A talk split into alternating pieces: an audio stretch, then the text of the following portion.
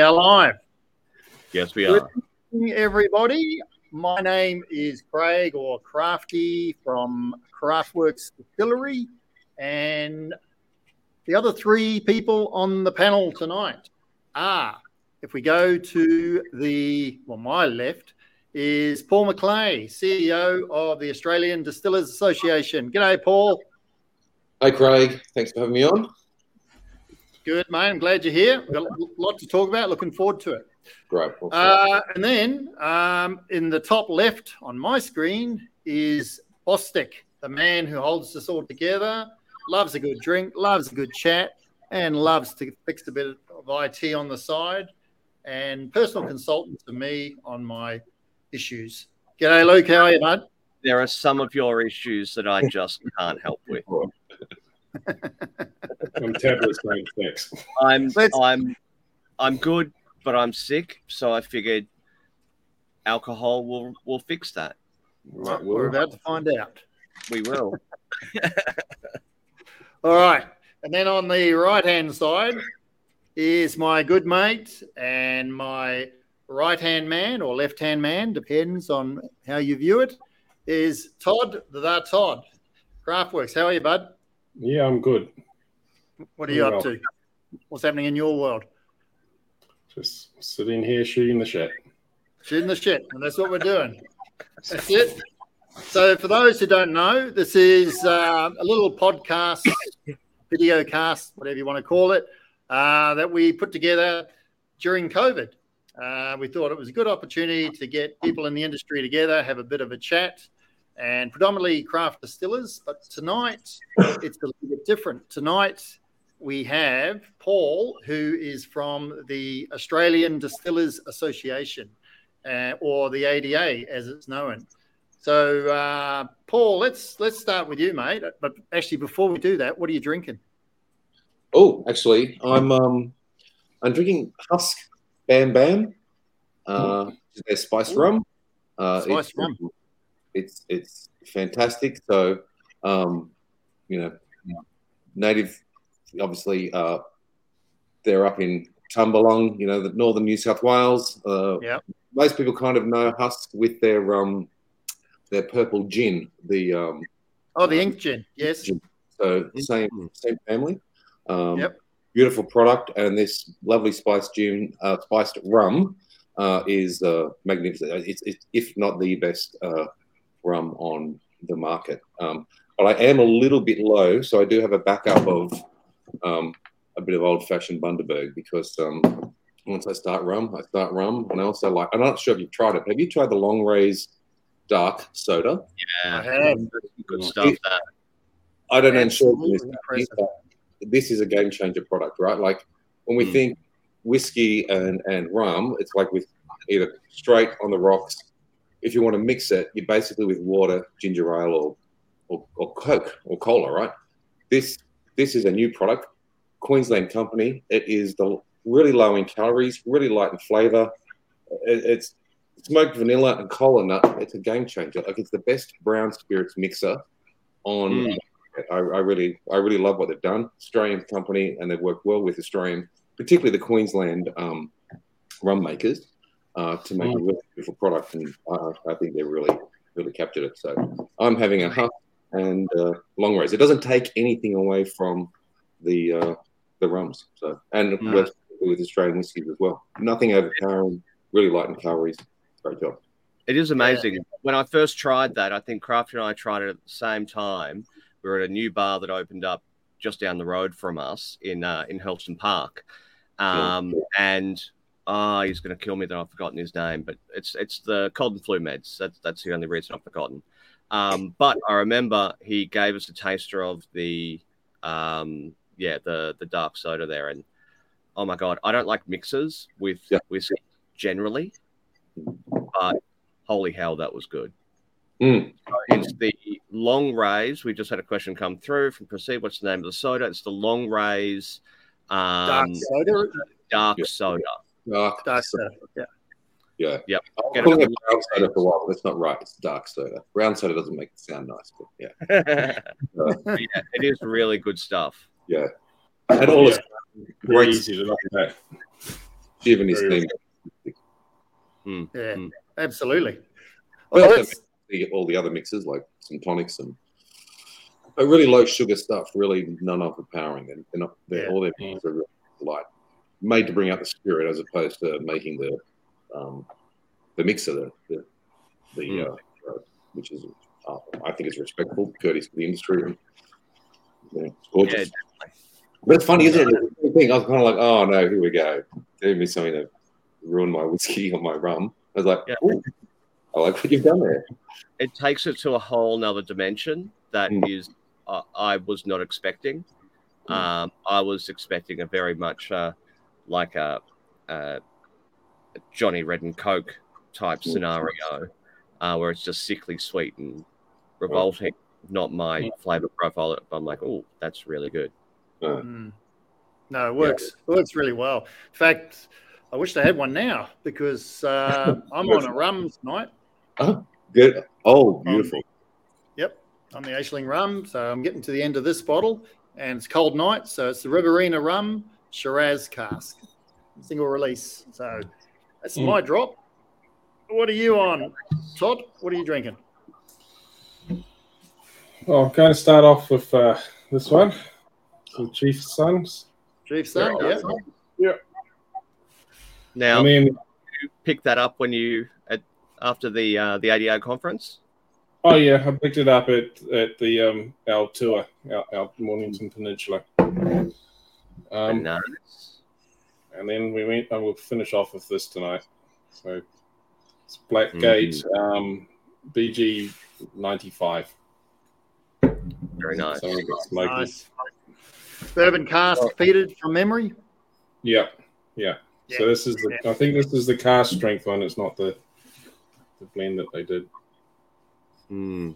Yeah, we, we were at the uh, the Blackgate uh, World Whiskey Day festivities. Uh, when was it, Todd? Two weeks ago, wasn't it? Oh, About two weeks ago, yeah. Two weeks ago, and uh, yeah, no, it was a great night. Uh, a few distillers there, and uh, just lovers of the spirit, and uh, the Australian product went over really well. Everyone was uh, having a good time, good music, good food, and uh, good spirits, weren't they? Oh, it was. Best place to be for an election night, I must say. Yeah, that's true. Yeah, with no reception. There was a moment of silence for for a good 40, 24 hours. It was great. Oh, the Yeah. count was riveting, though. It was Uh, riveting. yes. It was it was actually a very exciting night. But anyway, like, Oh, oh damn. So so was ours. Needed needed a few drinks though, that's for sure. All right, Luke, what do you got, mate? What's in your glass? Um, I've just killed my King bottle Lake. of uh, the Kinglake. Um, Yep. This is the um, the Grady O'Grady's stand, which hundred bucks a bottle. Holy crap! It's good for hundred bucks a bottle. Hmm. It's uh, Mm. I I really don't understand how they price it at that point. Yes, it is a 500 mil, um, but it's 46 percent. It's an absolute cracker of a dram, and Yep. I'm going to order another bottle. Yeah, I know. Yeah, So Chantel and, and Sam doing some really good work. yeah, and then I figure I'll finish this little little fella as well. Yeah. Uh, so little Corowa there. Which one's And, that? uh, so uh, I saw it on the it's it's the XB Barrel House. So um, single malt aged in American oak ex bourbon barrels. That's all it says. Yeah, and it was right. just a little uh, little bottle that they had on the side. I thought I'm going to buy that. So Yeah. it's good. nice. It's good. a lot of New South Wales being represented tonight. So obviously you've got your um. Yeah, I don't know. There's that's- only three of us, so yeah, but I mean, like the spirits. you You only know? need two to pick New South Wales and then yeah, yeah. I think Chief Son's the only one not from. Oh, and Kinglake, obviously. from King Victoria. Lake, yeah, Victoria. Kinglake yeah. Victoria. Yep, yep. So, Yeah. but yeah, absolute cracker. And online, so it looks like we've got um, some I am being drunk All right, Uh, that's another two. New South Wales. That's that's me. Yeah, Yeah. from a little little no name distillery. in the middle of distillery. Yeah. Yep, in the back of yep. nowhere. Yeah, Uh, and uh, yeah, the Corowa is a new experimental range. It's a yeah. There's a, a few of them. Um, Right. But I saw the little bottle. I went, I like little bottles, so I'm going to buy the little bottle. And it even Yeah, came nice. in. It even came in this wicked little little, Little setting, bag. Mm. little baggie. Now I don't know what I do with that. Now that I'm I'm going to finish the bottle. I was going to say mankini, but maybe not. Uh, it's not big enough. Uh, there's an image you don't need to see. All right. Well, that's enough Uh, crap. Let's get on it. All right, Paul. Let's let's start, mate. Let's start uh, at the beginning. Um, so before the ADA, um, so you're CEO of the of the ADA. Um, prior to that, wh- where did you start, and how did how did you get into the industry? Okay, so I think, um, look, great question. And for the record, for those that are wondering what the hell is the ADA, the ADA is something that we used to call the organisation. We now don't call it ADA anymore. It's Oh, really? um, Didn't know that. we now call ourselves Australian Distillers. Uh, and it's partly, it's just branding, right? But it's, we're the growing industry. If you're in the know and you've been to lots of conferences, you know what ADA is. But for those that are new and wanting to join and find out more, more about it, and someone says, you should join the ADA, and what happens is they go off and they Google, they're kind of going, was it ADA? Or, and you just get dentists and prosthetic devices, and you get you get to about page eight, and you'll find Australian Distillers Association. Um, so, in order to kind of make the organisation more accessible to more people, we're just saying, well, what is it? You know, where are the? So we're still the Australian Distillers Association, um, Right. but we're just trying to say, just break the habit of saying ADA and actually just call it Australian Distillers. Um, with that, we've had some pretty significant growth. Uh, but back to your question, uh, I've had a background in um, uh, trade unions, advocacy, member-based organisations, politics, parliament. You know, small known fact, I used to be the minister for waterways a long time ago, but um, through the politics and then got into governance and working with organisations on how to make sure they run more efficiently, effectively, and meet their obligations and doing governance reviews, particularly member-based organisations. I ended up doing a few reviews for the alcohol category in the sector, uh, and I did the liquor stores and then some pan industry bodies. And then when it came to the stage two or so years ago, um, when the Australian Distillers Association decided to uh, do a pre-budget semester with spirits and cocktails, they said, "Well, what are the spirits and cocktails the peak body for predominantly the global companies, but more and more Australian companies are joining them as well. Said, well, where's the resources to kind of support the campaign? And they said, well, we're going to hire someone and we will hire someone, but then COVID hit and we've kind of just slowed everything down. So they said, well, can you just go and hire someone? And if worst case, you know, we, you know, we'll pay them for a few months to get through this campaign. So they went, oh, okay. And they hired me. Australian Distillers point of view, they were like, this is fine. it costs us nothing. They can pay. If you get something, you get something. If you don't, um, I think Stu Gregor said uh, to the board, it's always good to gamble. It's better when it, he said it's always good to gamble if it's someone else's money. Um, and uh, so in the end, uh, I was engaged to help. Well, just basically initially it was just about um, a fair and sustainable tax campaign, uh, and that's when we did engagement with members, uh, build a campaign around um, uh, running a, you know, engaging members to engage with the local MPs. Uh, we had a do-gooder campaign. We had people uh, involved in media about what is the impact of the tax because the tax policy settings for spirits were written 20 years ago. And it was basically a fake tariff, you know, like it was a, just a tax on Gordon's gin and Johnnie Walker. And but now, 25 years later, there's 400 Australian businesses caught up in it um, and um, employing thousands of people. And these tax policy things are a noose around our neck. While we're the third highest taxed in the world, it's going to be a handbrake to growth. So um, from there, I got in, uh, uh, worked with Australian distillers to coordinate a voice, um, and did that advocacy work direct into Canberra. Someone with obviously with a governance and political background understood those cycles uh, and the language they like to use, uh, and also to uh, basically give voice to Australian distillers that were um, had many had gone before me um, and had you know uh, had had had significant successes um, in in advocacy work around um, you know particularly people like Cam Syme and and and and, Stu, and countless others. Um, and what we're able to do was just a bit of case of timing was right. We're able to get in and we're able to lift the what was a hundred thousand dollar rebate to a full remission to three hundred and fifty thousand. Um, and then when that happened, it was a case of the organisation said, "Okay, let's hire someone uh, full time um, because tax is still a very big part of their role, but there's also so many issues facing the industry, and we can't expect our volunteers to do all of it. So um, that's why those engaged me, and obviously I worked with Mima. Many of you, many of you uh, viewers may Mima, who was our um, executive officer for eight and a half years, uh, and um, uh, um, uh, and so worked with her and, and the members and the, and the, committee of management is you know one of the most generous boards you could ever work with. So a lot of time, a lot of advocacy, a lot of work. So it was really good timing. And then building on it from there, and then you know do little things like run a successful conference, and most people thought it was pretty good, and um, yeah, it's, it's, it's great. No, it fantastic. You must, be, you must be feeling quite good about the conference then. Um, I mean, it was it was obviously a well organized conference. There was great feedback. There was great interaction, great networking. Uh, what was your takeouts of the conference?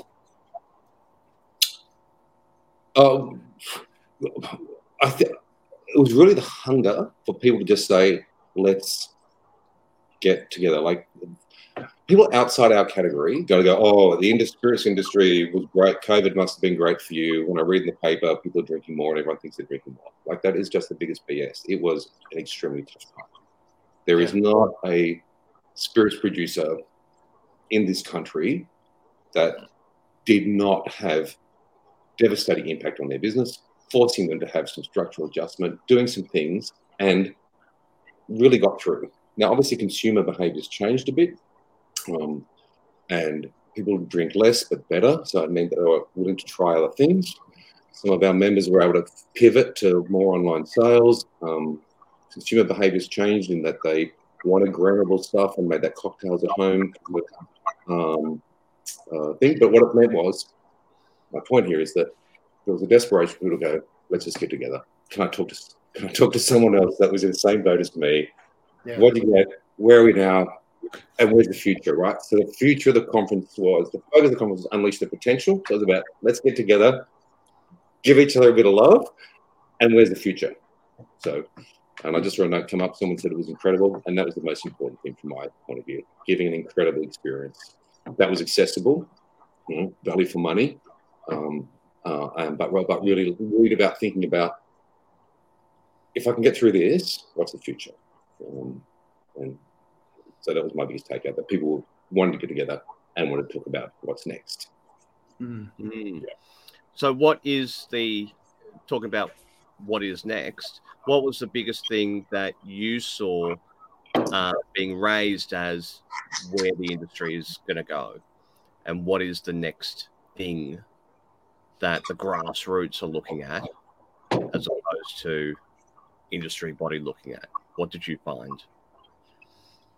Okay, so I'd like to think as an industry association we're aligned with what our members would like, and I will continue to strive to ensure that yep. we do. Um, at the same time, I think it's also people expect uh, myself and the, and the board to provide some leadership as well. Um, so I, I, think we try and get that balance right, and as a hmm. based organisation, we will only thrive if we get that dance right. Um, I think people do expect some growth. Um, mm. I think people, I think there's a question mark that, you know, often we get asked, is June at saturation point? Or can the Tassie market maintain prices? Um, you know, like, there's all these things about uh, will it grow? Short answer is it's going to grow, right? Whilst we're at 5% of the market um, of, of, spirit consumption, uh, that being Australian craft, we're at 5% in a continually growing pie, like even if we stated our point, the pie is continuing to grow. Um, more consumers are shifting because they're drinking less alcoholic beverages than ever before, but they're drinking better quality. Um, they're drinking slightly less frequently, uh, but when they are, they're going, I want a premium product. So people are premiumizing. They're moving away from cask wine and boring beer and trying different things.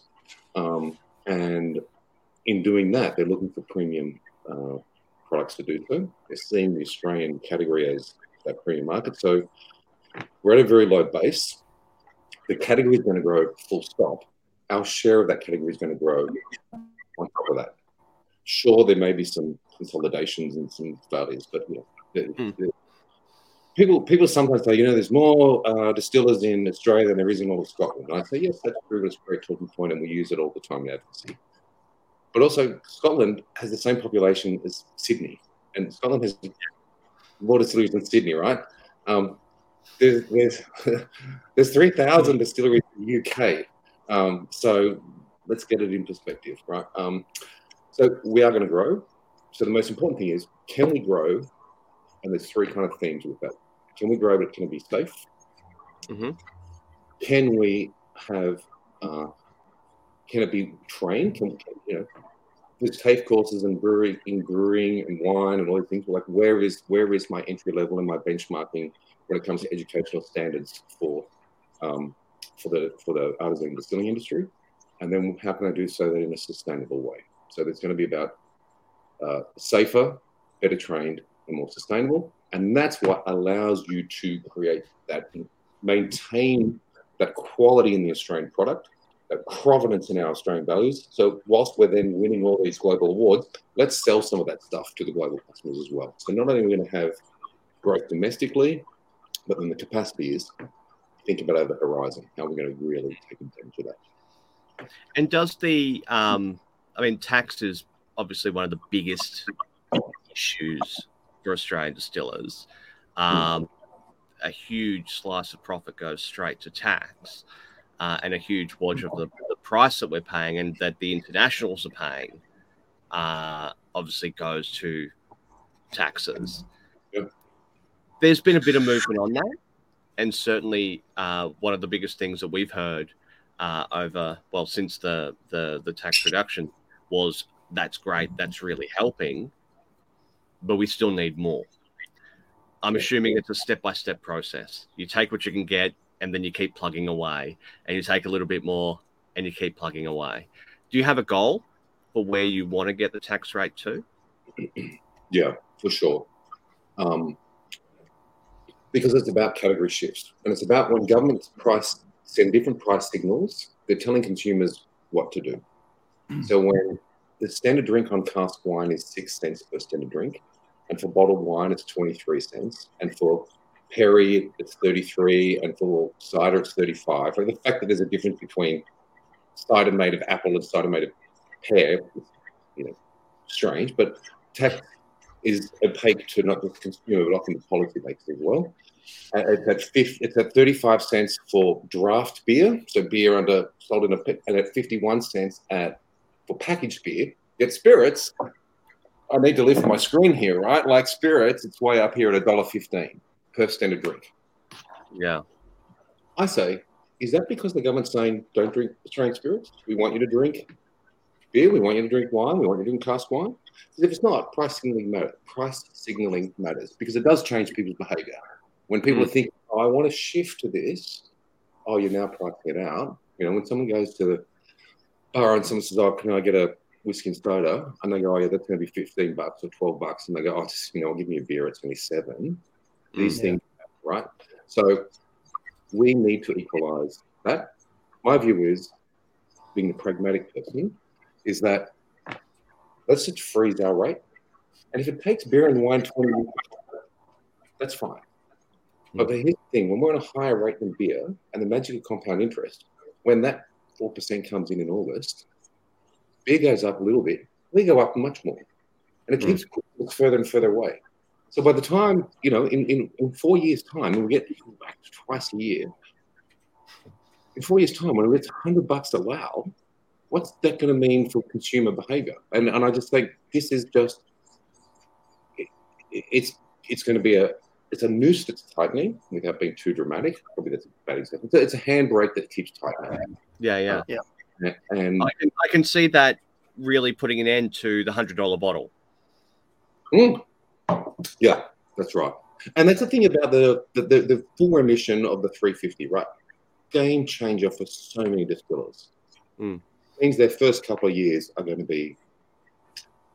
They means they'll just pay tax and business expenses and everything else like every other business, right? Like there's no special thing. We get a Mm. penalty sin tax on top, right? So if you are only producing 10 or 12,000 bottles a year, you pay all your corporate taxes and all your other taxes and GSTs, the same as everyone else. Once Yeah. you get over those 10 or 12,000 bottles, then you start paying this excise. Um, and, and I say the fact that when it talks about governments picking, you know, pricingly, why is the tax on a bottle of beautiful um, uh, husk rum, why is the tax on that more than a packet of Winfield Blue cigarettes? Mm. And you go, Hmm. why? do you- so you start by the premise. Why are you taxing cigarettes? Oh, because we don't want people to smoke. Okay. Why is it? Why is the tax on a bottle of Four Fields gin higher? And you don't want people to buy Australian gin? And they go, oh no, no, no. right. So we got A powerful argument. Like volumetric tax. I'd like a volumetric tax, you know, like tax is tax is tax, right? When you get pulled over by alcohol is alcohol. When you get pulled over by the RBT, they don't go, oh, before we breath test you, Hmm. we want to be drinking cask wine or tap Hmm. beer or perry or cider or liqueurs because um, we'll give you a different RBT rate. They go, no, alcohol is alcohol. Um, Yeah. When they do standard drinks, they don't go, oh, standard drink for beer is this and what. No, it's the amount of ethanol. Why isn't tax the same? Excise should be exactly the same. Exactly. Whoever say that, exactly. Double standards, right? It's um, Yeah, yeah. and, and in the past, there was no Australian voice to say this is broken. Mhm. Now there's thousands of them. So uh, employed by over 400 businesses and two thirds of Australian regional areas. It's a very powerful voice, uh, and it's really about capturing and harnessing that. But we will only have that credibility to have that discussion if we continue to provide quality product right, that is uh, maintaining a standard and in a safe and sustainable way, and our people are trained. And that's that's where my focus is in the next three years, maintaining that. hmm Well, that actually we- leads me to sorry, Crafty. Another question that's Yeah. come from from the crowd. Do you see there being a minimum standard qualification in the future? Huh, okay. I think before we get to a minimum, how about we get to A, right? Like not not even just like a minimum standard, but actually having one that is available. You know, you can. There are 32 providers that provide a the brewing artisan dis- brewing products across Australia. No one at the moment is providing the artisan uh, with the distilling version of it. Well, I've been for the last two years. I've been with TAFEs and POs, and always when they say, "What's the size of the market? What's the demand? Is it ready?"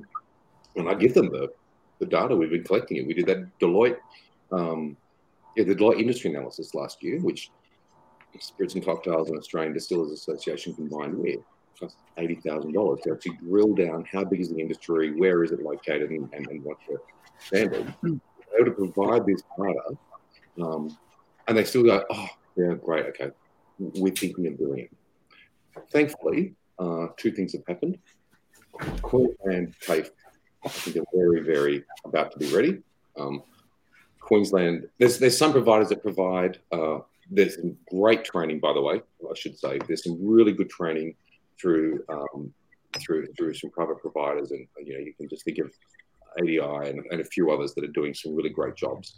But there's no one doing a a, a certificate three or certificate four or, or, or traineeship level. So whilst those those business cases, those how to do this dealing, how to do these things, they're really, really good quality.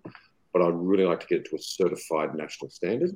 I think Queensland TAFE is going to do it. And then the other thing is this year, through the amazing grant that the Victorian government has given to the Victorian to the Victorian distilling industry through uh, improvement industry capability through the distilled door grants, they're giving uh, enough to fund an industry-owned um, training organization to build those standards through that national quality framework. So we can at least start by next year having at least in Queensland and Victoria uh, the national quality framework um, at, at, certificate three level. By the next year, certificate four, and that's the kind of thing that I think we'll have New South Wales jump on board, Tassie jump on board, WA jump on board, and then those, and then at the same time, then TAFEs can come in and fill those other gaps as well. So uh, I think mm. within a year or two, we'll have that certificate three. Um, and in, in, in, in an industry owned RTO will give us the, also the capabilities of saying it's not just the national quality framework on the artisan, um, the field uh, product. We can actually build in the IBD component and the WSET component. So it's not just a domestically standard portable, it's actually a globally portable uh, qualification. So if you're someone sitting in Italy or America thinking, I want to make, how do I become a distiller? Then why shouldn't they come to Tasmania and mm.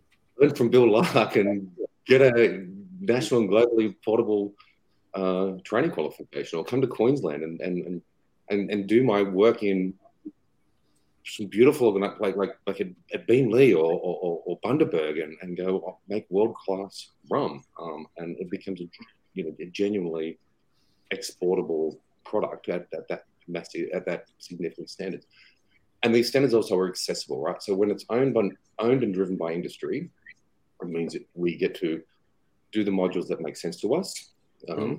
that is in a way that is responsive to industry needs uh, and it's done in a way that um, lets you have that bite-sized learning. You go, I can either work my way through it slowly or as or or as planned, but it's got to be a it's got to be on a national framework. It's got to be at that national qualification level, and it's got to be done by reliable RTOs that allow us to do it. I think we're we're nearly there. We'll we'll get there by the end of the year at least. I think at least two providers by the end of the year, and by next year, I think there'll be even more. So it's good right. time, right? And as the industry is growing, now's the time to do it. People have got their business up and they're going, okay, now, I, if, if I employ another staff member, I want to make sure they're trained. Mm. Because safety to me is like the number one, right? That's why our yeah. tool on our website, like if you go to our members portal and if you go to the safety and sustainability page, the safety and sustainability project group, it really steps out. It's got the video of Adam's um, of Adam Pinkard that they gave at the conference, which is a you know talk about mm. what was my takeout from the conference. If if Adam Pinkard didn't give you minimum goosebumps and in many cases tears, like it was the most generous presentation. That's now on a website. Just go in, click the page, you'll view it. Then after that, he says, "This is what happened to me, and it could happen to you." We've then got the video of uh, James from uh, Ludford Smith from Becker that shows you how to explain how to use the um, safety toolkit and then there's the toolkit, and then we've got safety action and provided a checklist. And we're going to be continuing to develop that. So safety is paramount. Mm. Uh, mm. Safety goes hand in hand with training, and then training in those, particularly at that competency level. So about skills outputs, not just about oh, how do I? It's got to be about making the product, but it's also yeah. handling food standards, labeling, FSANZ, all those other things. Um, so you then have that standard, and then you get to talk about integrity and standards um, mm. and the provenance. And now you get to go, okay, there's real value in this Australian uh, mm. product, and there's no one dropping it. Um, yeah. And, and how would you see that being applied to existing distillers? So that that training is is great for the the newbies and and, and new entry, entries to the market uh, and people who want to get into the industry. But then you've got the the people that have been doing it for uh, for almost a decade or more. How how how do they get qualified without having to go through all the qualification process? Would there be That's like a really a, good question? Great question. So there is RPLs, and that's that's why having it as a proper regulated regulated registered training authority that meeting the national quality frameworks that if you can demonstrate those um, uh, prior learnings or yeah, right, right, right, the, the, the RPL the the recognition of prior learning is if you can demonstrate the competencies. So if you can demonstrate food handling and manual handling and um, safety, then you don't need you don't need to sit through a 14 hour learning module and you mm. can get it for that thing. But having said that, this is really about adult learning, right? This isn't about for 14 year olds. It's not about doing a, a high school no uh, vocational gateway thing, right? This is an adult learning tool. Mm. Um, and you might find, okay, I don't need to do my forklift lifting again, but actually, I probably should do the food standards, or I might want to do, and it'll be modular based. So uh, mm. the, the certificate three is 18 modules, um, certificate four is 22. That you might go, actually, I can pace my way through this. I do want to do those things. I do want to do my chalk and talk, and I want to do my, um, and I might not have to do the six hours in a distillery to you know, sweeping floors and that kind of thing. But I can demonstrate I've done it, and that's what that's where you get that certification in the end. So it's very much focused on grown-ups, um, uh, uh, practitioners, people in the industry doing their job, running their businesses, making it accessible for them. But then also being able to say, um, uh, um, actually, if someone wants to come, you know, at least enroll yourself in this in this program as well. But that'll take time, right? Because these are cohorts of like 15 and 16 students per time. Mm. I, oh, definitely, I do see an apprenticeship eventually, but we're going to take a couple of years to get to that because there's so much demand already that when you're in cohorts of 15 and 20 or 30, there's going to be a bunch of people that want to kind of get into it to start before we start then kind of opening it way up again. But we'll get to the stage where we want apprenticeships as well, because that'll give you that financial incentive to do the hiring um, mm. and give you the um, uh, and, and as, yeah. do the together for sure. And then if we owned it, we're also going to do safety and, uh, and if the industry owns it, why not have an RSA? If you're going to do an RSA for um, um, you're paying someone else, why wouldn't you pay the one that's owned by the industry association and get them to do mm. the RSA? Um, it'll be modular based. Be, some will be chalk and talk, and some will be online, and some will be in the workshops. Hmm. So mm. some comments, some comments coming through there uh, that the RPL processes are laborious and inaccurate. If you have a decade of industry experience, you won't need or want a Cert Four. That's However, Cert Fours are great for a start to the industry. So they I, certainly they do set a a bench a baseline of knowledge and understanding um, for anybody getting into the industry. Uh, I think that would be brilliant personally. Mm. All right, Crafty, I've interrupted you a few times. Provided in each state, right? It's got to be an accessible um, kind of thing. And at the moment, and then also having those components with, uh, and we'll get the existing providers to build into it. Like we're not going to reinvent the IBD. We're going to go to the we're going to go to the IBD board in Australia and, and, and, ADI and say, hey, you guys run this component of it and um, let the mm. students then test the qualification at the end. It's not about us. Mm. We, we, we don't, I'm a firm believer in not market disruption, right? If market is already responding, you don't need to go in and take away someone else's business. If market mm. hasn't, and it needs that kind of industry broad think, then we'll enter that space. But if someone's doing something really well or, or, or good, don't force yourself into that. That's competitive market. Let them do it. It's only where there's market failure should we be intervening and then assisting in that way. Mm. Mm. Yeah. That's a very in depth topic, that's for sure. yeah, going on to something interesting, but it is so fascinating, right? It's um, and it'll lead to a standard because that's the um, you need that foundation because if you don't, it's one thing to talk about safety if you don't have a mindset of. Oh, okay, here we go. Someone's saying about the foundation. Exactly. Yeah, standards. absolutely. Base standards right. are very important, and I guess I mean you can look overseas for where there aren't uh, standards, and uh, so the US where. Uh, you've got a lot of uh, amateur home distillers who are maybe not um, adhering to the best food safety standards or uh, sa- safety in general standards. So having that accessible training uh, certainly will mean that we'll have a a better, stronger industry, better, stronger um, staffing for that industry. Um, and yeah, we won't have people blowing up. And if you're a home distiller, what wouldn't you do? It of course, you go, I want to, I'm still a hobby, but you know, it's Yep. 154 hours over the next three weeks, the next, you know, six months. I can afford that. Um, except that I can't do it. Except that I can't actually distill at the end of that uh, at home. that's right. Do you see that changing? The legislation being changed to allow for home distillers? Look, distilling is still a very, you know, our alcohol content is high. Um, it's still a very dangerous product.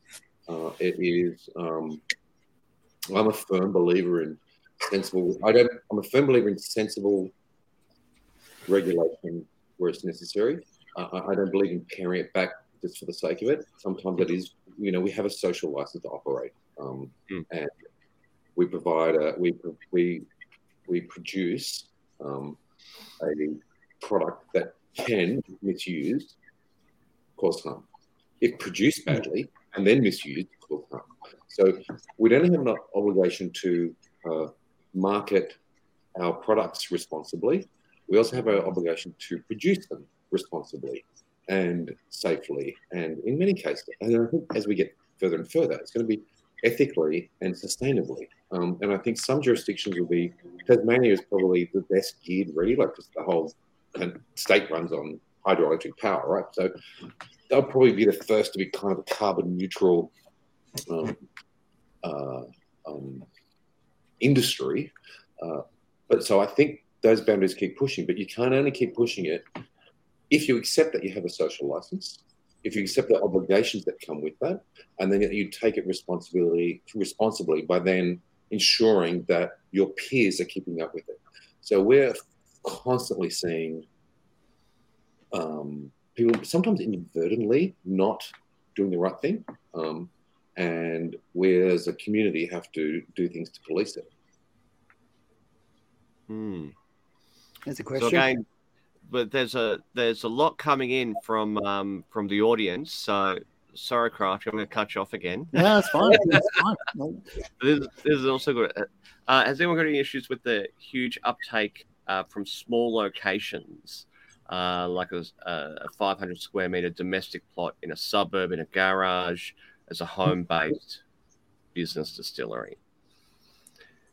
Without the safety standards, yeah, that could be a problem. and even more so in a domestic situation. Yeah, Yeah, absolutely. but- I mean, he's he's referring to a legal oper- operation, so they're obviously they'll be going through all the, you know, all, all their requirements from a council standpoint, from a from a uh, local government standpoint, and that. So um, compliance, it's about compliance there, isn't it? So, Mick, you're saying they've been given approval by council or by the tax office? Like, that's one of those things about multi levels of, um, Mm. you know, it's, I think conceptually. Okay. All right. So, we might have to look into that a little bit more. Victoria very liberal laws, particularly around uh, around artisan producers. Um, uh, so uh, you know, so it means that you can't have a bar and you can't sell, but you can sell your own product. And um, in fact, uh, and Queensland is the worst, and some parts of New South Wales are bad. And you know, like it's a, those council regulations are all all over the shop. I think it's better if we do have a um, um, uh, I think we do need a case of. I don't mind strong regulation, particularly around safety, because we have an industry that must maintain it. So, I think that we do do that compliance area around the integrity um, uh, and lifting those standards. Uh, I just saw a comment. I, I didn't read it because I was thinking about this. I think it said um, safety is very important, and uh, they always enjoy seeing pe- people in the ADA quickly shutting down home distillers. So, Oh, okay. Oh, sorry. I'm glad I rephrased it. So I wasn't sure. I- I'm not sure if it's the ADA. It's not the Australian Distillers Association job to sh- shut down. Uh, people. No, no, no. Our No. community kind of speaks out and says, "What are you doing?" Um, Hmm.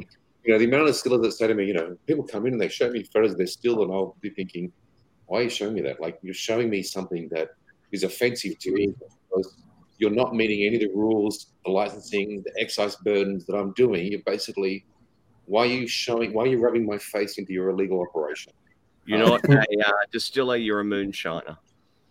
yeah, that's right. So, um, uh, so we need to take. So if so, if we accept that it is a social license, the burdens come with that, then we need to there's some standards. Um, if we then accept some standards, then we've got to make sure we are maintaining them and, and, and living with them. Do we have clients wrong? This is something we're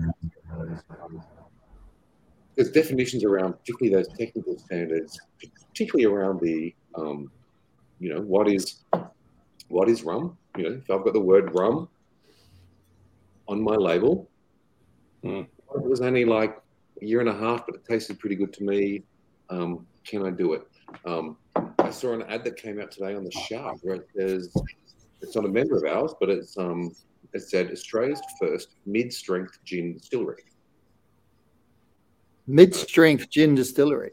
Mid-strength gin distillery, and the value proposition says, "Hey, don't go drinking all year and then having a month off for dry July. Drink moderately throughout the year and have your mid-strength um, gin." Uh, Mm. According to the definitions within the Excise Act, you Mm. can't say the word gin if unless it's 37% alcohol. Yeah. So, um, how can you how can you be a mid-strength gin distillery? You're a distillery that's producing a mid-strength distilled product, but you can't use that GIN word. Um, Mm. And so then we get ourselves, well, where, where, where do we get compliance, right? Um, how does how does Fireball market itself as cinnamon whiskey when it's, It's not whiskey. yeah, it's 32%, 33%. It's not whiskey. How do they get to the word the name whiskey on their label? Hmm. How did uh, Shane Warne, you know, RIP, sorry, Yeah, rest in peace, Warney. Yeah, with his um his 23 mid-strength G and T cans. yeah, because his number was 23, so it comes out at 23%, and it's marketed to women to go, it's a low alcohol option, right? But you can't say it's gin because it's not gin. It's not a spirit. Um, uh, we have a new, they like to call it a classification. I'm not sure of the classification yet. They're saying, you know, the non-aged spirits.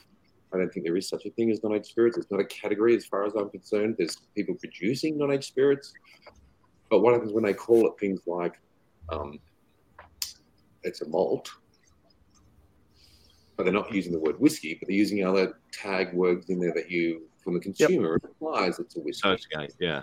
Uh, but they, they've never used the word whiskey, and they, they don't. They're very careful about that, and they're in fact not very careful. They don't use it, but are they using other language that a consumer thinks, oh, this is obviously whiskey, and wow, my God, it's amazing, and it's so cheap.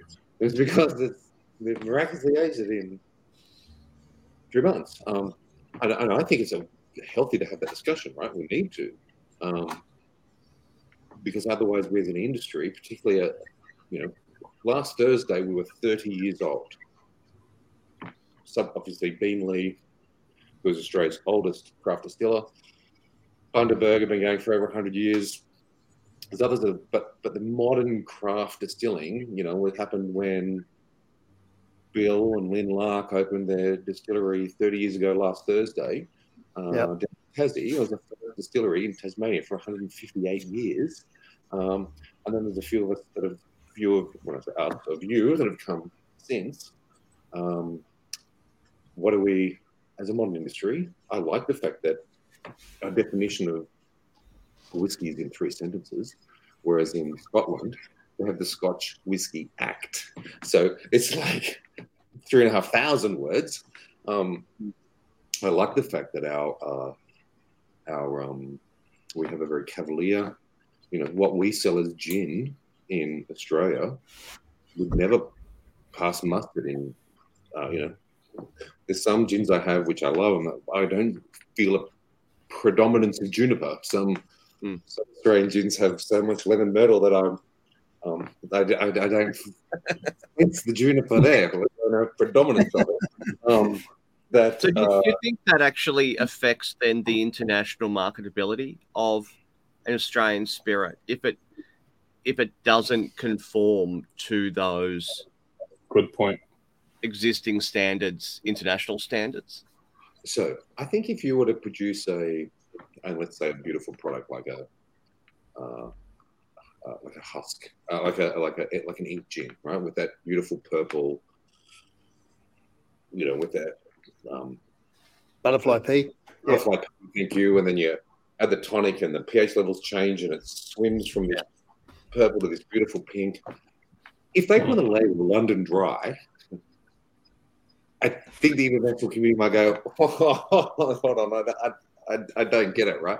Like that Karu Lightning gin, which to my mind is the most amazing. Uh, oh, that, yeah, Here's That- what I prepared earlier. Look, that when you pour it into your glass and over iced, that first tip tastes different to the next one. Tastes Yeah. is the most most sophisticated and changing and dynamic gin. That by the one you get to the bottom, it's not that your mouth has changed; the the, the product has changed. Um, with that subtle melting of the ice and a little bit of water, it, it is a well. If you went into oh, this is a London Dry gin, the international go, "What are you talking about?" They market it as a contemporary gin from Australia. We go, okay, I want to try that. Mm. And that's a gin, right? Gin is so, it's, you know, it's not just Gordon and Bombay and Vickers anymore. Like the consumer tastes have changed. It's like saying there's dinner ale and KB, um, and now you have this whole craft beer explosion. They're saying it's going to be more than just VB and Tooheys New. Um, and gin allows you to do that in a way that other products um, don't necessarily, or, or, or certainly as much and at the volume or at the, at the at the levels as quickly. But what will affect us is if we do drop um, quality standards uh, and and that and that integrity. And in fact, if we are to maintain the value of our um, our products, particularly our brown brown spirits, and our brown spirits are really the economic powerhouse, right? It's our white spirits is more volume and more money, but economics really come to the fore in our brown spirits because of that extra investment um, and the value capture.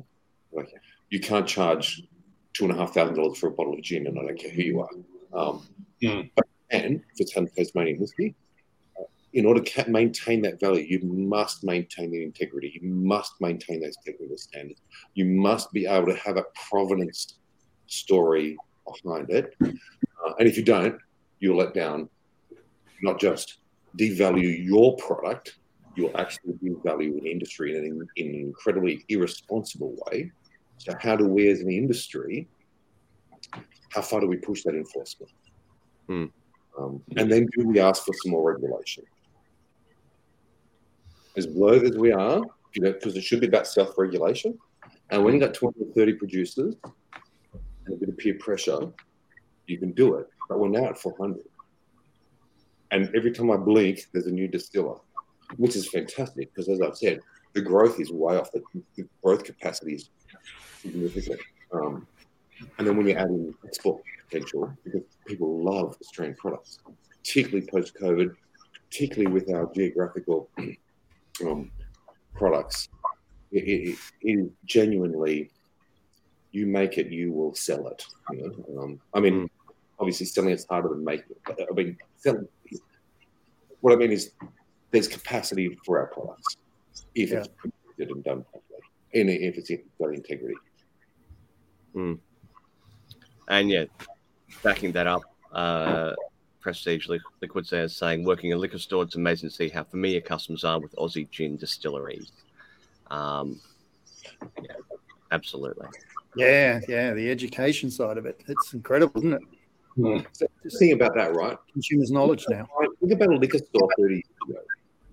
It was the French, Italian, and eventually go to the back and there were the Aussie wines. Half of it was in boxes, you know, casks.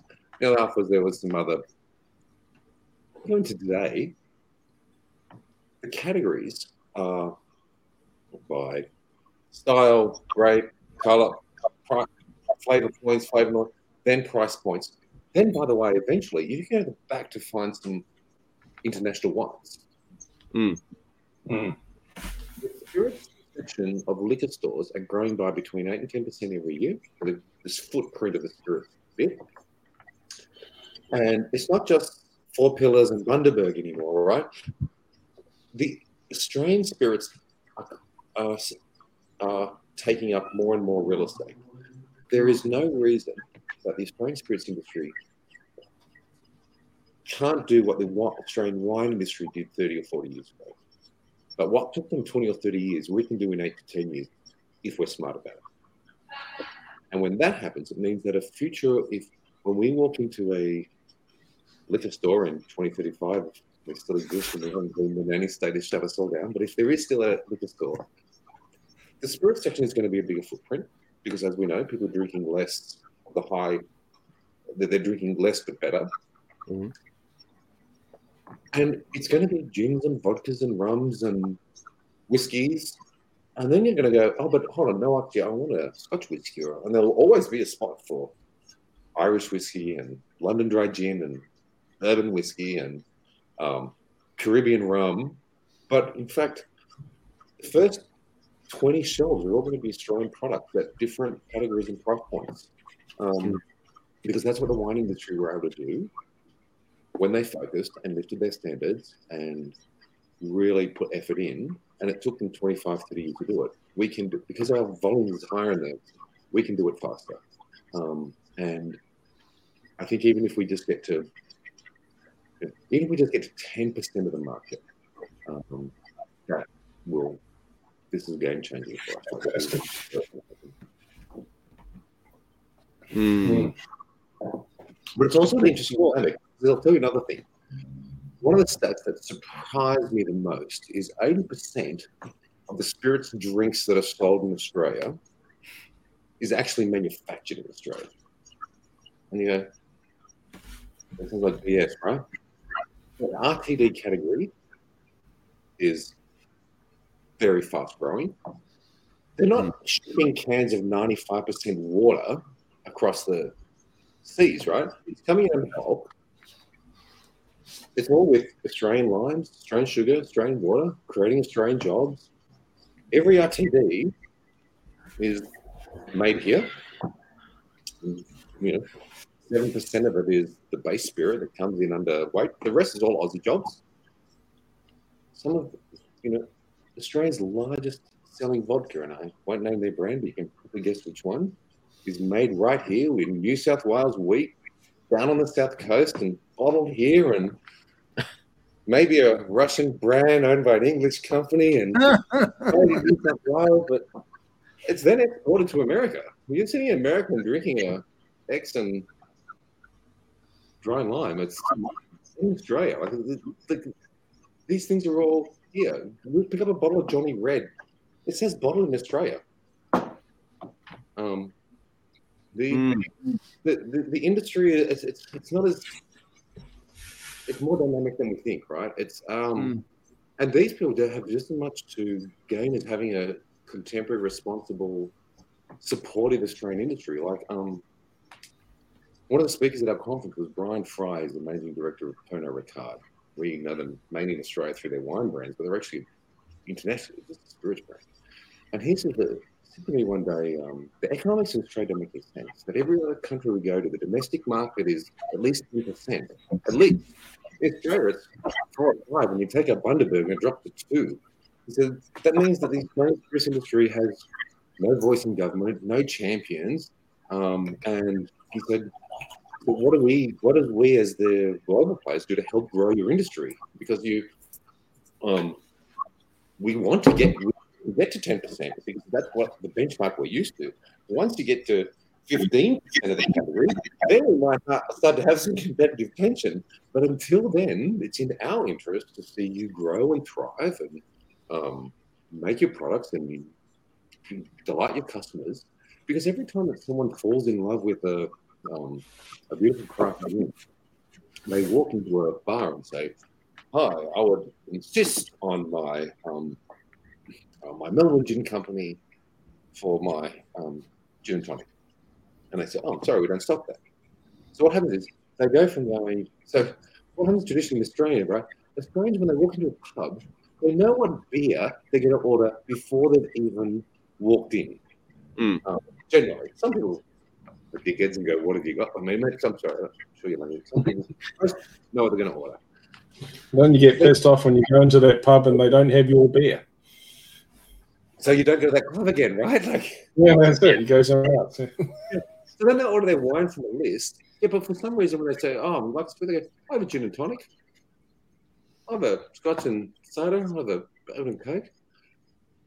And even if somebody go, "Which do you prefer?" They "Oh, I don't care." So that's the point that Brian makes. He says, every other jurisdiction, Australians are the only ones that order gin and tonics, bourbon and cokes, scotch and sodas.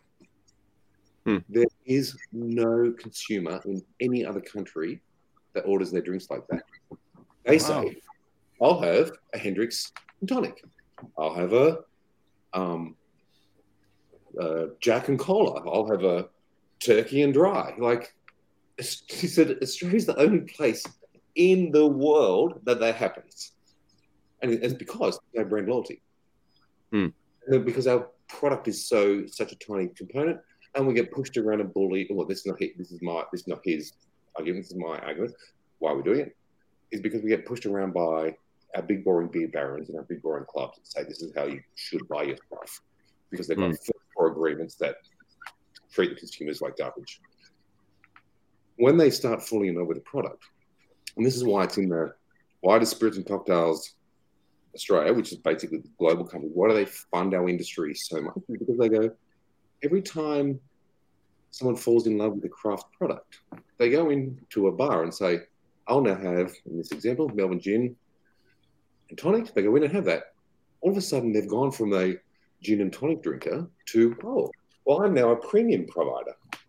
So they go, do you want a house gin? They go, no, I want a, if you don't have, I want a Tanqueray or I want a Bombay. And that's, for them, that's why they make their money. So they go, Mm. fall in love with Australian craft because it means that people will step up and they make more money from that. And I said to you, good. Everyone wins, particularly the consumer. Yeah, definitely, definitely. Um, do you want to slip in a question, Crafty, before I um progress on to another audience question? Yeah, I was just going to bring up. You mentioned before we went online um, that you're off to um, Ireland and, and Scotland soon as part of the Australian Distillers. Give us a bit of a background on, on that and what, what's that trip about, and uh, where do you see those sort of uh, trips going in the future? Yeah, great. So here's the thing: when we struggle with integrity, what does it mean? Where, where do we? What's our destiny? Where are we? Sometimes it's good to go. Let's go back and talk to the originals, right? So at the conference, you may remember um, Greg Holland from Spirits and Cocktails spoke about him speaking at uh, Spirit Europe, the international experience, uh, and he's going to the Spirits Europe conference to give a presentation about working with globals. And he said, and if there's any Australian distillers that would like to come, um, let me know and we'll put together a delegation. To which I was outside at the time because it was a big conference to organise. And someone said, "Hey, can you tell me about this uh, delegation you're putting together for Europe?" And I was like, "Oh, Greg, what have you done?" But um, so we basically just said, uh, so we're so Greg and I are presenting at this Spirits Europe conference. Said to them about um, you know what are the issues, integrity, tax, um, working together. Uh, and they said, if you're coming, can you bring a few? If you put together a few people, we'll organise some um, tours, right? So I then put a note out to all the members. I only did one, which was a bit cheeky of me, and I do apologise if you missed it and you really want to know about it. But we've got 15 expressions of interest. Uh, we've got 13 coming. Uh, we leave next Thursday. Uh, we're going to Belfast first, and three days with the Irish uh, Drinks Ireland.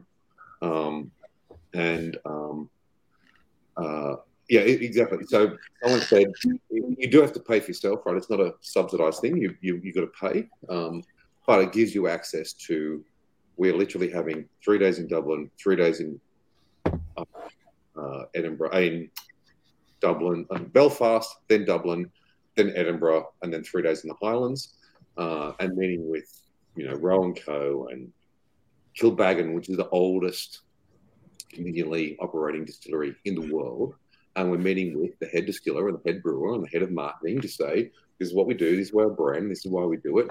We're having open roundtables with the Scotch Whisky Association about why is there value in having Scotch whisky? Why do you have your five standards? How do you maintain that integrity and that value? What do you do for compliance of it? Like what do you do to police it? How much do you need to invest in it? And how many do you, what do your members value in you being that kind of global policeman for what is whiskey. Um, meeting with the Irish Whiskey Association to say, what is Irish whiskey? What's the value of it? How do you maintain that? You know, particularly you got Scotch up here. How does Irish whiskey maintain that value, and what do they need to do to maintain that value? And then how do they capture that um, uh, that integrity and those technical standards and that geographical indicating? Is there a value in that GI, that geographical indicator, um, because as we move to, is Tasmania whiskey worth geographically indicating? Is Queensland rum? Is you know Victoria gin? Um, uh, those kind of questions. So we've got a dozen, more than a dozen Australian distillers coming. Um, you do have to pay your own way, so it's seven thousand dollars plus your airfares, but that then covers all your accommodation, every meal, all your ground transfers, uh, and you know everything from reception at the Irish ambassadors, the ambassador to Ireland Gary Gray, who will have the head of Teelings and the head of the four major buyers and the opportunities that about what's your product and where is it and where's it going. Um, and and um, it'll be 18 days and then we'll come back. So this one was a bit rushed. Um, realizing that there was an appetite for it and that people were saying yes, it's something that I'm interested in. It signals to me that I will organise another one for um, later in the year um, for um, for um, uh, America, and it'll be in relation with the Discus conference, so you can actually get that Distilled Spirits Industry Council of the US or or the American Distillers Institute or something. Like we'll link it into a conference that you can get that learning from, and then go visit those distilleries. And it'll be a product that, to answer Jonathan's question, it'll be something that we'll be able to run every year. And whether it's America one year, UK the next, I think there's certainly uh, appetite for um, people to do it. Uh, and then on top of that, on top of that, I'd also like to work with some of those global companies about then having some sponsorships as well. You know, to say, can you have an innovative distiller or someone that's doing something really interesting, or maybe the women distillers of Australia, or you know, uh, someone's arguing, you know, some capacity to have some sponsored positions as well. So those that have the capacity to pay can pay, um, and those that don't have the capacity but really want to will pay. And for those that have absolutely no chance, there will be others that will be able to pick up those capacities. So I want to build those um, sponsorships and those fellowships. Uh, we've already had some discussions with the Stave, independent Stave company, who's having a different fellowship potentially for um, uh, in, over to Louisville. Uh, so there, that's one of the things we're working on. Um, having those products, having those opportunities available for those that can um, can do it, but um, should be fun. Yeah, yeah. It's all um, work. I, am having to lead it up. There'll be no fun for me. It's just. Oh yeah, yeah. Look, it's, a, it's, a, it's, a it's job. Sure. It's in many places to do it. Yeah, yeah. Um, a really uh, interesting comment. a really interesting comment came in very early on uh, that I just need to flash up on the screen here. Um,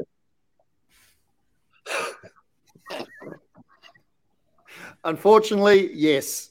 You Change yourself. I'm switch, switching into winter mode. It's freaking cold. I'm in the shed, so and I've got my big ass glasses. So yes, it all, all contributes, of course. We hadn't even gotten to the glasses yet. No, um, no, you're the one that raised them tonight, not us. um, now, Mike has also asked um, about a, a, rumble he heard that the new government will drop the uh, rebate back to 100k. Have you heard anything about that? Uh, what I'd say first is I think we do have a responsibility to be able to talk about um, question those things. I, I don't think it's fair to say I've heard a rumble that they're going to do it if you haven't heard a rumble from anyone that is actually have any credibility in it. So you can say, are they going to drop it down? I don't think it's. I think it's a bit disingenuous to say I've heard a rumble that they're going to drop it. Um, I certainly have not heard any rumbles that they're going to be dropping it. So um, I'll just be mindful just about the language because it is sensitive. Like the the rebate, and it's not a rebate by the way; it's full remission. Um, uh, it is it's in a budget every year. So basically, the the, the law says you pay tax at this rate for this product. Every year, the government says we're going to give you the rebate or full remission at certain rates if you pass certain tests. Um, the interesting thing about now that we've aligned it to 350, wine last year, the wet, wet was a higher rate because wet came in wet, so which is the wine equalisation taxes for um, wine. So the only people that pay excise is fuel, tobacco, and some alcohol, and that some alcohol is beer and spirits. Beer don't pay it on their first one and a half percent, so they get like a bit of a a, a, a, lift before they start, and then they have a much lower rate than us. We pay it from everything that's produced in the moment it leaves your bond, whether or not you've been paid for it or not, right? So, um, you know, you may have 60 day terms. They go, we don't care, pay the rebate now. Um, and then, um, and then, you know, particularly some of your products that may sit on the shelf for a long time. Some of your suppliers may go, why, why would I want to pay you now? Can I have 90 day terms or can I pay in consignment? Even if you have consignment arrangements, you still got to pay it um, straight away. Mm-hmm. Uh, but hold on, back to the point. Wine used to have a higher thing, the wet, and then brought down, brought down, and two years ago it was at 500,000. Beer, wine, and spirits are now at 350. So all of us are on the same playing field. Right. If it was to drop to 100,000, they would have a fight with every wine grower, every small wine grower, every craft brewer, and every craft distiller in the country. It is very unlikely now that we've got that parity between the three producers. You speak uh, as one voice. Yeah. Yeah. Um, so there's always pressure from, you know, government and treasury to go, oh, you know, it's, you know, you know, like it's one of those things. It's it's it's a lot of money, right? Like it's um, two hundred twenty-five million dollars over the forward estimates. But when you work it down, you go, actually, well, how much is that? Divide that by five. So just this year, that's forty million. You go, and and beer versus um, spirits, what's the percentage? You go, oh, actually, this looks like a $25 million industry incentive, the spirits industry. Yet the last CPI increase took back $80 million from our category. So as they give 25, they take mm-hmm. back 85 three months later, right? So um, hmm. uh, they know that it's not a structural um, problematic to maintain that threshold. Um, I'm mindful about the notion of should we push for to increase the threshold even further. Um, and certainly we do want to give every advantage we can. But part of me thinks you don't want people harvesting rebates. We really need structural adjustment within the whole category. Like it's like whilst we're the third highest, it just means that small players are going to um, get that tax freeness. But says as soon as you've sold more than 15,000 bottles, your business is broken. Um, so that's the really, that's the, really significant change because otherwise we'll still just be 400 micro businesses, not actually businesses that actually are running profitable, employing people, capturing mm. the consumer changes, um, and it's the headline rate I'm really, really focused on. I want to continue to get um, maintain that 350 remission. I want to look at further industry incentive plans like modern manufacturing grants. Um, uh, um, sorry, I didn't. I, I didn't mean to suggest that it was dodgy, but uh, it was a good. But I just want to be careful. Tax is really important to our industry, right? People are watching; they're very careful. Um, we work really hard to make sure that we don't get it wrong and that it's about the right signaling for us. Why I'd like to see what we the category are pushing for in the next um, the new government is to say what is the scope, scale, and size of the industry? Can we have a government inquiry into what is contemporary Australian spirits category, like the wine industry did 30 years ago and set up Wine Australia.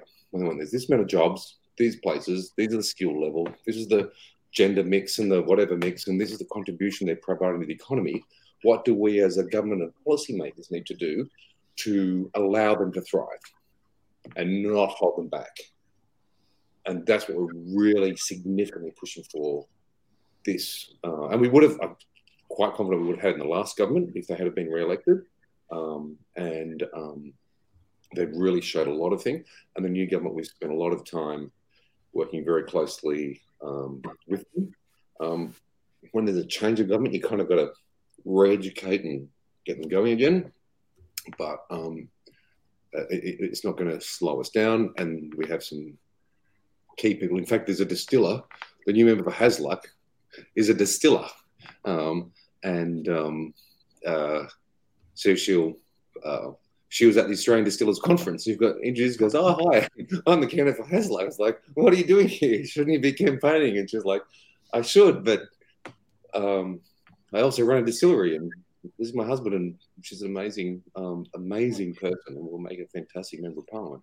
Um, but the, those policy levers uh, around about having responsible real growth, not sugar hits, um, and you know about and and also I know I'm a bit rambling now, but I don't like when governments pick winners. You know, like grants shouldn't be about here's ten million dollars for you, or here's five million dollars for you, or three million dollars for you, because what happens if you're the person next to you? Yeah. They go, well, what about me? What about yeah? That's not fair. Like they Mm. should be about lifting all boats, right? It should be about industry. That's why the educational thing. That's why Victoria, the, the grants in Victoria, the ten million dollar fund in Victoria is so much more different to the modern manufacturing grant. And modern manufacturing grant is an important um, grant and it rewards innovation. And if you can demonstrate it, it's a very contestable product. And I can assure you, for the few winners that were able to get significant grants, there are many, many, many that provided really comprehensive business plans that weren't successful. And it cost them a lot of money to put in each of those applications.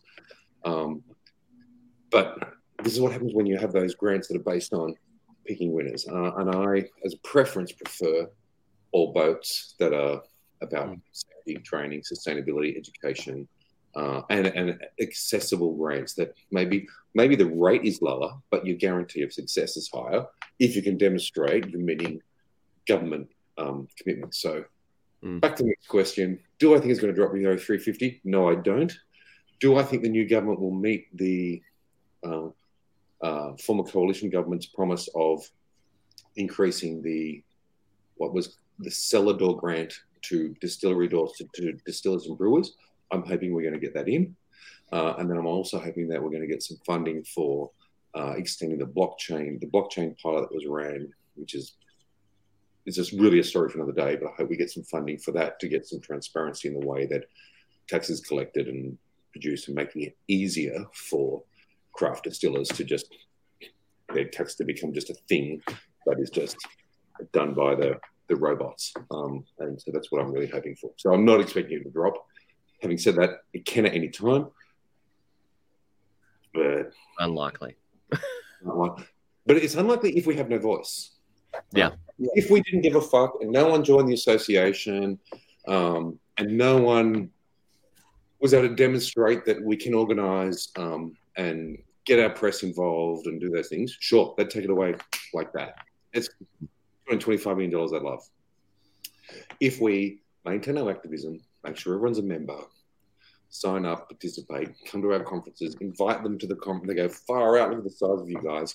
Invite your local members of parliament to your distilleries. Tell them that you've got a new release. Don't send them a bottle or anything. Like they don't need that stuff. But let them know you're here, um, and that's the magic. Mm, mm.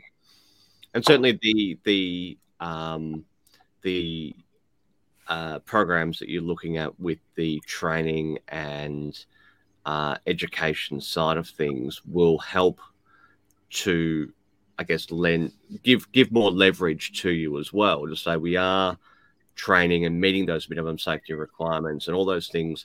We've got our certificates in distilling and whatnot, where we're putting in place all of these things as an industry that will then allow the government to, I guess, have more faith that it's worthwhile pursuing. If you don't, and here's the thing: what our industry does is turns up. We're producers, right? We are manufacturing. Manufacturing is dying around the country. Yeah, we're all manufacturers. Hmm. and it is a genuine farm. We're working with our farmers. We're yep. getting our botanicals and our wheats and our and and then we're looking within the supply chain. We are telling a ferociously local story, and as artisan producers, we're providing honeypots to people are coming around us. Like there's bread makers and honey makers and mm. butchers that are turning up to be near us, mm. and the wineries have to do it where the rain falls. Right? We can actually do it in a much more portable. Uh, yeah, yeah portable way. And then the value, you know, we take three hundred dollars a ton worth of uh, grain and turn into thirty thousand dollars a ton of worth of excise. Like they want to, they want to see us thrive in what we do. Mm. Um, and as long as we do it in a way that is mature, responsible, it doesn't have to be mature, right? Because they know we're nascent. They know we are still learning. And in many ways, they go, actually, choose us to jump on that uh, situation where if you are open to, let us assist in a way that meets. And when I say government objectives, government, government objectives are usually community objectives. Government doesn't go. There's a big national, international government. Um, it's about meeting social, you know, your, your social license to operate um, in a responsible way that doesn't steal from consumers, that gives them what they expect they're asking for, um, and um, uh, and in a way that allows you to um, that allows them to celebrate. They go, yeah, let's be proud of what it is that um, let's be let's be let's make everyone's heard of this brand. Let's make this brand just as popular in Australian consumers' minds. Mm, mm. So There's also the, the, tourism aspect of it as well, too, isn't it, uh, Paul? You know, that's that's a huge draw card you know, as, as far as you know, potential revenue, and the government can see that that you know it's it's uh, tourism and wineries go hand in hand, and distillers and, and tourism can go hand in hand. So there's there's good dollars to capture there for government. Mm.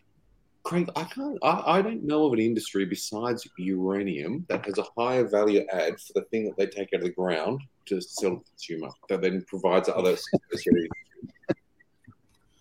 like, We're one below uranium. Another legal. And arguably, spirits are a lot less explody. I think so. Like it's like like it, it genuinely and it, and people are also becoming ferociously local, right? Mm. I'm sure, Craig. People say to you as a distiller, where where where did you get the you know your single malt? Where do you get your malt from? Where, where do you get your barley? Hmm. Yeah. Where's it? Like they want it. They want. Yeah. They, they want, want, to know more. They want to know more. And that, uh, that's one of the things that we've certainly observed in, in all the conversations that we've had with Australian producers is they are all using and promoting Australian product, Australian sourced, Australian grown, Australian owned. Um, so all of that money that is being spent in producing the product is staying in the country. Yep. And then the money that is spent buying the product is also staying in the country yep. and, and, coming back to the country. So it, it I think from a, from an economic powerhouse, it, it's a no brainer really to support the growth of that. Yeah, from the farm glass is a very job heavy supply chain. Yes, very, very job heavy. So I can see there's a question there that says, "My don't push things to the consumer. It's not the consumer's job. It's your job. Like Mm. you can, your job is to tell the consumer about how good your product is, and then as long as it tastes good, then they might be re- willing to retell it. Mm. And if it tastes good and it has integrity and it's consistent and it's reliable and it's at a good price point, then they'll tell your story. But Mm.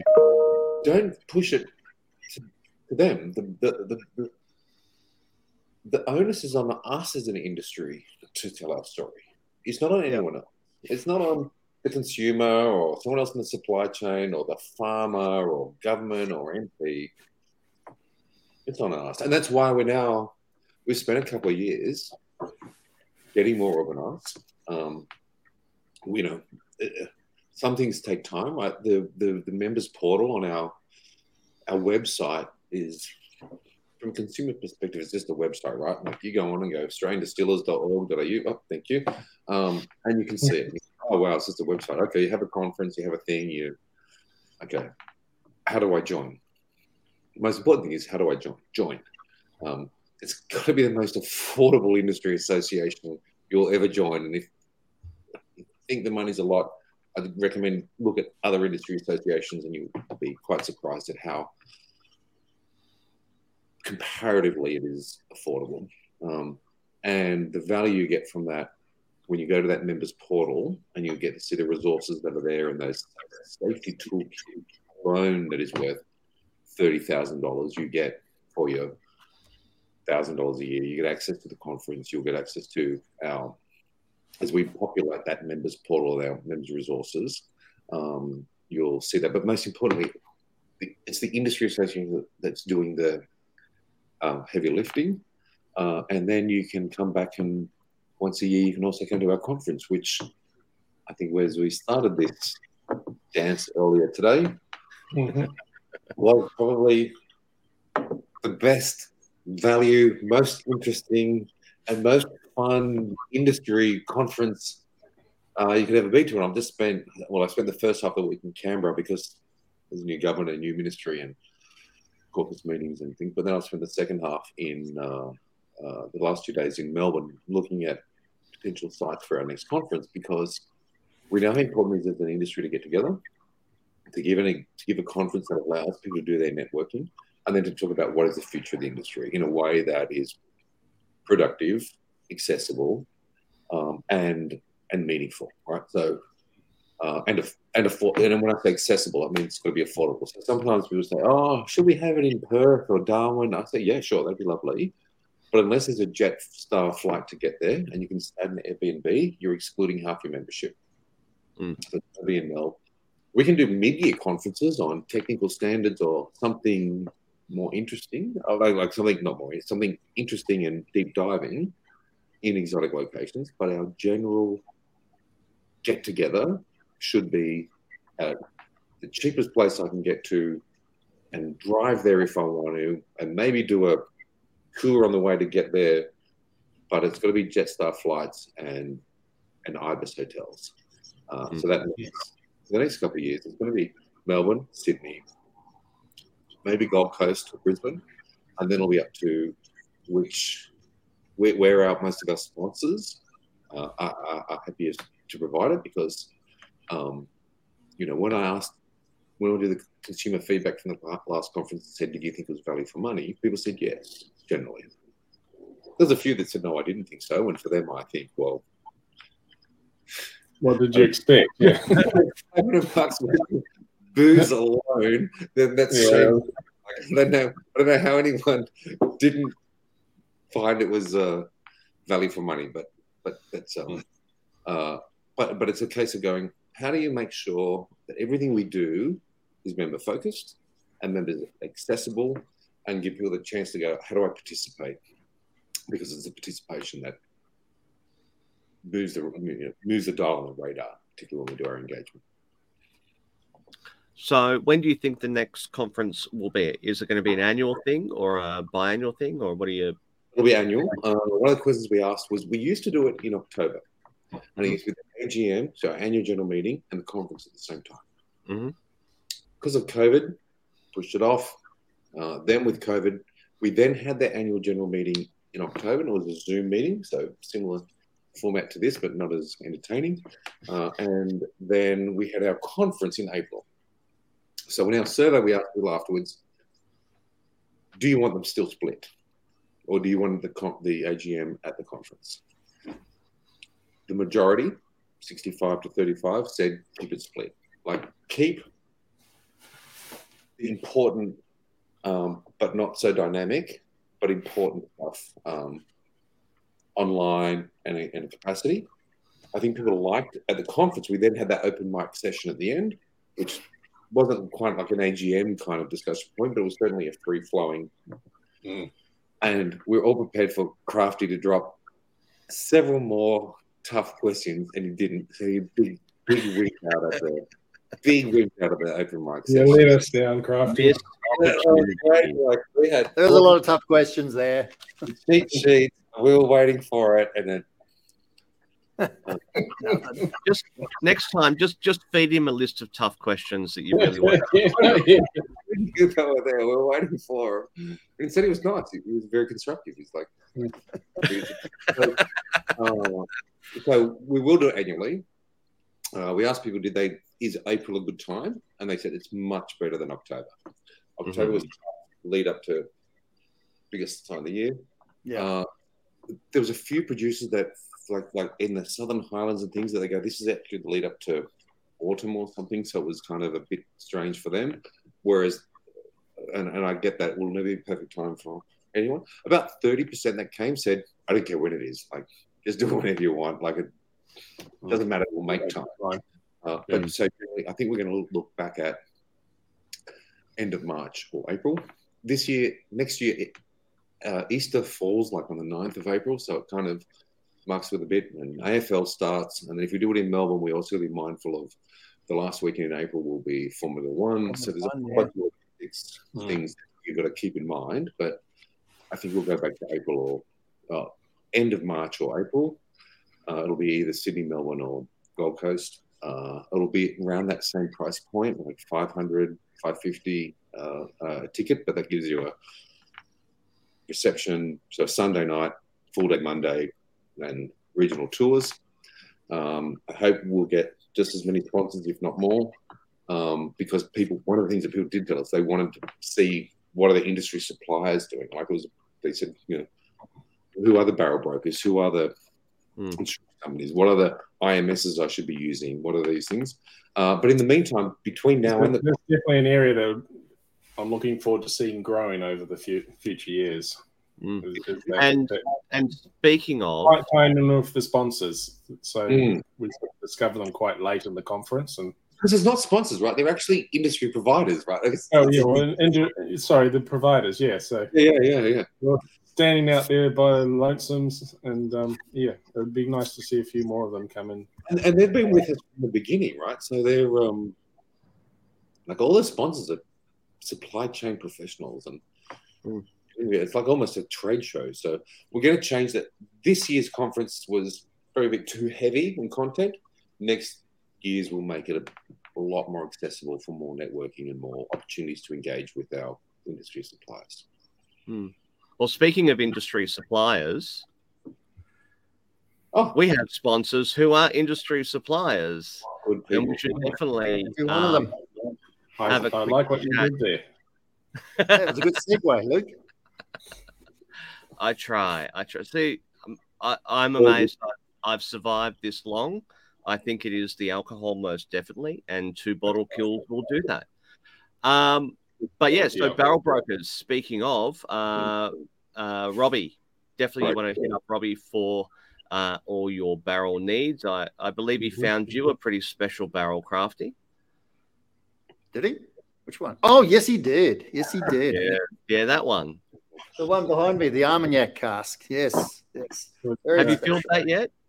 Yeah, yeah. That was filled um, last year, actually, December. Oh, geez, that's old news then. So yeah, that's come and talk to me in three or four years on that one. Yeah, right. Okay. Interesting. But yes, Robbie found that for you. And he found that uh, after a just a, a passing conversation with you about it, I believe. Correct. And then he came back saying, I've found you this barrel. Yeah. Yeah. Uh, So- he very attentive, and uh, he's got his feelers out there. He's well connected now. Um, barrel source from the US, from France, from Spain, from Portugal, and others as well, as well as Is that- Australian.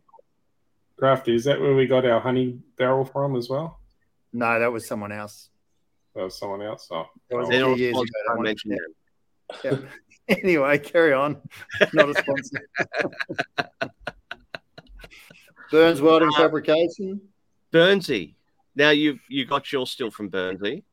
Correct, I have, and many And- others in Australia have as well. As one of the most prolific steel builders in Australia right now. Hmm. Um, uh, and yes, he has said, uh, "Don't call us; we'll call you." Yeah, Um, but that's fine. Still call him. Yeah. even for a chat. I'm sure he'll love it. You He's like, got, you like his chat, yeah. yeah. I mean, look, nothing but time that blow. All the time in the world. Uh, Youngie, YN Oak Cooperage. Out of the uh, Barossa. down- down in the Barossa. Uh, we Yep. do still need to get down there and uh, make some barrels with him. Uh, he had, and we and we do. We also still have our our our prize uh, for when we get to. I think we said that was it the eight hundred mark on I think we're a bit ambitious there. I think we were really fucking ambitious there, but you never know. Like maybe we might get another 600 or so tonight. and we've had a few come on. So, um, yeah, if we get to 800, then we've got, uh, you can be a Cooper for a day. Cooper for the Um, day at YN Yeah, that would be wicked. And of course, Andrew's just an awesome, awesome Mm. bloke who what he doesn't know about wood isn't worth knowing, really. Uh, same goes for Transwood, just to skip down to the bottom la- uh, row there. Uh, again, another fantastic uh, Cooper down in Tassie. Uh, both Andrew uh, and the guys from from uh, Transwood, we've got an episode with each of them. So feel free to go back through the back catalogue on our website shootingtheshit.com.au and uh, yeah, learn all about the good woods and the bad woods and you know woods in general. The good. Woodiness. Mm, woody. And then we got Saverglass. And then we- Saverglass. Yeah, well, hold on. Let, us go back up. Bottle Let, requirements. let, let, let's okay. Saverglass. Yes, for all your bottle requirements. Um, hit them up. They got bottles. They got glass. And can you save money with them? Is that the idea that they're Premium glassware. premium glassware at a saver price? That's brilliant. Yeah, yeah there Um, we are. That's, that's a new yeah. tagline. That's I I missed my calling in marketing. Actually, no, I was in marketing for a little while and I got out of that. Uh, CCL labels. Uh, Crafty gets his labels from CCL, except when he's trying to print them himself on a printer that keeps on giving him drama. Uh, But that's a whole nother old man yelling at clouds. Discussion for another day. Yeah. but CCL certainly hit him up for your label needs. And Yep.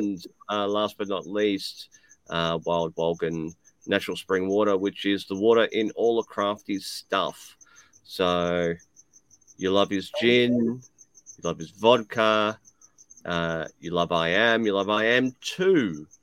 Um, you love the uh, Time and Wages, Bumblebee. All of those are using Wild Walgan water from New South Wales. Mhm. Now it sounds like a Craftworks plug. Well, I'm And on that note, no, no, we've had a number of comments in the uh, in the chat this evening, Yeah. uh, talking about people drinking I am and enjoying it and comparing it, saying that uh, here we go, here's one. Uh, drinking I am and Starward side by side, and man, I am is next level shit. Now, a, you've got to attribute a bit of that um, next levelness to the water.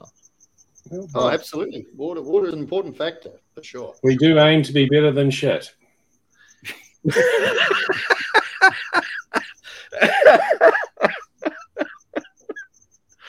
I'm so glad. Shoot high. Shoot high, Todd. Aim for the fucking stars. All right, guys, time to wrap it. Oh, oh that tickled me. That really Yeah. tickled me. Paul, thank you very much, my friend. It was um, informative, deep dive, um, multifaceted, and um, a lot of people would have would have uh, learnt a lot about Australian distillers uh, and what it's doing and where it's going, and the importance of working with government and uh, having those good communication channels, which obviously uh, you and others are bringing in that at, at a very uh, high level, which is is great for the industry. We're in, we're in solid hands there. And, and I think, uh, and I, really think the as the industry kind of grows, right? There used to be a few kind of, you know, no one. the- Bill Lark is probably the best storyteller in business, and every time I meet him, I fall more and more in love with him. Every single time I managed to spend an hour and a half on a bus with him on Wednesday, Thursday afternoon, which was just, you know, you go, oh, how are we so lucky? But my point is, we all have a responsibility to speak up. Um, this live stream itself doesn't make so. Thank you for the contribution that the three of you make to the industry, and I do appreciate that you do it because you're actually talking about what's important, what differentiates us. I know it's shooting the shit, but it's also shooting the shit. It's shooting the real shit, not just the fake shit, and that's what makes the category better, the industry better, consumers more aware, lifts our standards internally. Um, and so good on you guys. So Luke, Todd, Craig, appreciate it. Um, and as an industry, we thank you for your contribution that the three of you make. Um, Craig, and Craig, you, oh, sorry, Crafty. I'm always, I don't do nicknames, you know, I always like to, It's all right, call me Craig. okay. I've been known to be called Craig. you support the industry like you have Bill Lark's ethos, which is support first. Yeah. Someone's going to say, love it. Support each other, learn from each other, teach each other. We have a growing. We have to lift all boats, uh, and I think the this this live stream and however it then manifests as a podcast or whatever else is a contribution to that. So thank you from from the industry. So well done. Cool. Thank you very much. Thank you. And you for your passion. Yeah. Thank you for your passion. Thank you very much, uh, Paul, for your passion Yeah, yeah. commitment to the uh, to the industry as a whole. Um, uh, yeah, I. Uh, I'm I'm in awe at the amount of information that you've that you've got spinning around in your head there, and then the the knowledge and, and, and quite obvious passion that you're showing for it. So uh, it's uh, it's it's awesome to see, and um, yeah, knowing that there is somebody right at the top there uh, who is as passionate is uh, very reassuring. It is the, and we also like our committee of management is the real leaders. Like that, the board that I serve is most committed to the industry, and they're fantastic. So I'm just, I'm, they give me extraordinary direction. Working under Stu Gregor and Cam and all that, the whole board is fantastic. So it's really good. Mm. The industry is in very strong hands. Mm. Mm. of strong hands. It's, it's awesome. Thank you very Yeah. much. Um, All right. So thank you, everyone, for uh, joining us and participating in all the questions. And I think this is probably one of the mm, uh, least More interactive. more interactive and uh, least talkative from Crafty's side yeah, I've been very quiet. but we've had. Giving Uh, space. Provide the platform. Absolutely. And it's been I actually ab- thought he had frozen most of the end, most of the night. Hey, Lee, yeah. you- can I also give you? Can I give you one of these jackets for like you give us a price? Well, I'll give you. A, ca- I'll send you a cap and a jacket for you to pick at random. Maybe one of your viewers or something. And um, yeah, wicked. Done. That'll Yeah, be brilliant. Yeah, yeah. Uh, uh, if you want to throw in like three extras as well, then like, Okay, well, No. Australian distillers need all the money they've got. Yeah, yeah, that's it. Uh, so thank you everyone for joining us. Um, please, if you haven't already, please join the Australian Distillers Association uh, and uh, get your membership in. Of course, it goes to all the good work that Paul and the team are doing uh, to help and support the industry and see it advance. Of course, please uh, like and subscribe to uh, to us. Uh, follow us on all the different things: YouTube, Facebook, iTunes, Spotify. Leave a review, give us some feedback, give us some comments. Um, yes, we know the audio quality can be crap at times, but you know, whatever. It's it's all about the content. Um, and uh, yeah, please join us again in two weeks. Two weeks. Two weeks. Is it going to be two weeks? We've done one every week for the last three weeks. So I mean, Yeah, I, In I two don't know. weeks. Yeah, we're meant to be every two weeks, but you know we've got That's a a lot, lot of people to squeeze in. Yeah, yeah, yeah. So actually, there we go. Next uh, Thursday, the sixteenth of June. Holy hell, we're at the mid- middle of the year. Uh, we've got Robbie from Barrel Brokers. From Oh, Barrel oh, Breakers, yeah. yes. Yeah, so that'll be a good good discussion. See what Robbie's up to. And, uh, he's, uh, he's talking big about the other side of wood, or barrels already made as opposed to making them. I think that'll be really interesting. Um, and um, yeah, like and subscribe, follow, join the ADA, get your membership in, and Australian um, Distillers. Join the what? Join the Australian Distillers. Australian Join the Distillers. australiandistillers.org.au See, I'm retraining myself. there. It's slash all join us. habits. Takes time. Does everyone likes an acronym though? Your PLAs. We're You know just lazy like that. You know, And you of course, if you are a member, get in the members portal. All your all your good stuff's in there. Uh, thank you very much. We've got a lot of thank yous coming in as well. Phil, thank you. Will, thank you. And John, oh yes, of course. So thank you, everyone. Have a good evening, and we will see you again on the 16th. Cheers. Cheers. Cheers.